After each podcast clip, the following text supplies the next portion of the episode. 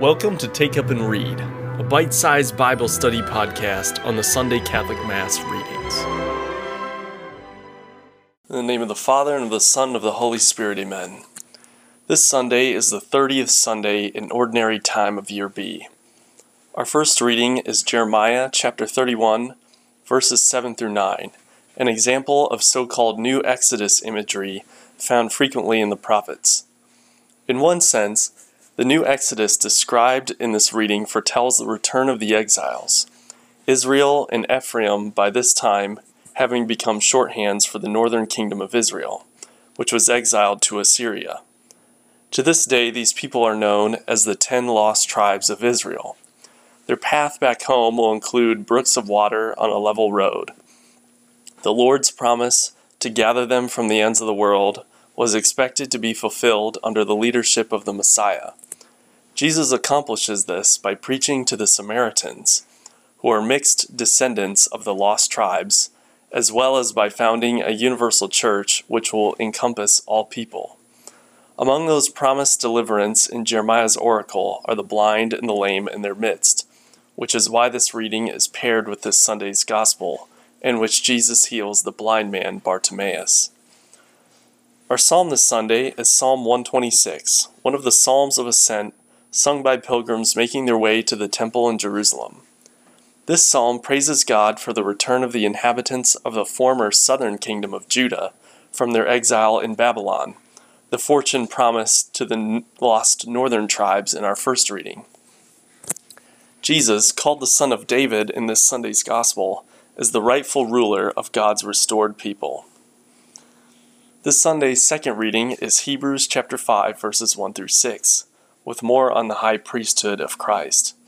A broad theme of the letter to the Hebrews is the replacing of the Levitical priesthood serving in the Jerusalem temple with the perfect priesthood of Jesus in the church. In this reading, the letter calls attention to the fact that a Levitical priest, imperfect as he is, must sacrifice for himself as well as for the people.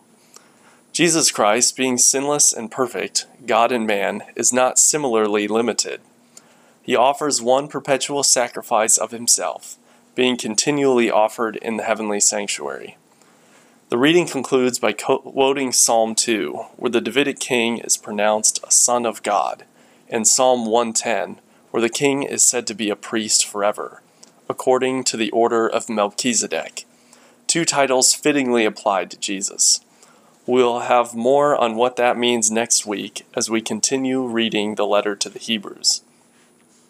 This is what the Catechism of the Catholic Church has to say about the ongoing ministry of Christ the High Priest as exercised by his priests in the Church today, from paragraph 1548.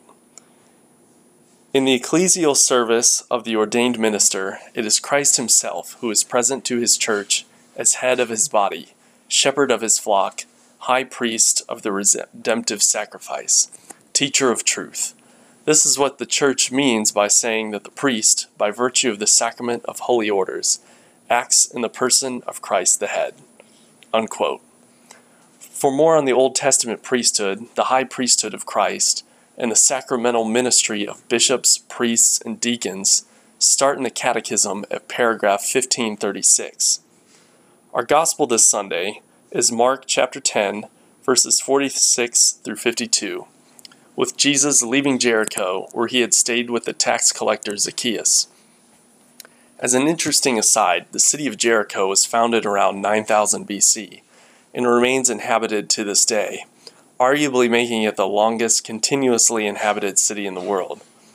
You may recall the Israelites captured the city under the leadership of Joshua. See the book of Joshua, chapter 6. The blind man Jesus meets is named Bartimaeus, translated as son of Timaeus, a curious combination of Aramaic and Greek.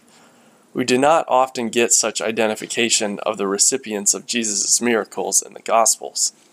So the naming of Bartimaeus may indicate that he had become a prominent figure in the early church.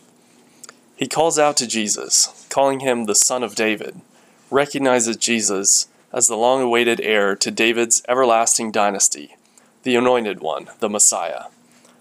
Likely having heard of Jesus' power and full of messianic expectation, He believes that Jesus can heal him and persists despite the rebuke of the crowds. When Jesus calls Bartimaeus, the blind man utters one of the most profound prayers in Scripture Master, I want to see. Unlike the blind man that Jesus healed with spittle in Mark chapter 8, Bartimaeus is granted his cure at Jesus' word. The reason for this is not given in the gospel, but we might assume that due to Bartimaeus' greater faith, Jesus found no such outward sign necessary for his edification. Indeed, Bartimaeus' response reveals his profound gratitude to Jesus, as unlike the blind man in chapter 8, who afterward went his own way, Bartimaeus joins the group of itinerant disciples accompanying Jesus. That's all we have time for today. Let's conclude with the collect from this Sunday's Mass. Almighty, ever living God, increase our faith, hope, and charity, and make us love what you command, so that we may merit what you promise through our Lord Jesus Christ, your Son, who lives and reigns with you in the unity of the Holy Spirit, one God forever and ever. Amen. In the name of the Father, and of the Son, and of the Holy Spirit. Amen. Thank you for listening. To learn more and find resources, visit studycatholic.com. And please tell your friends about the show and leave a review wherever you listen to this podcast. Thanks again, and God bless.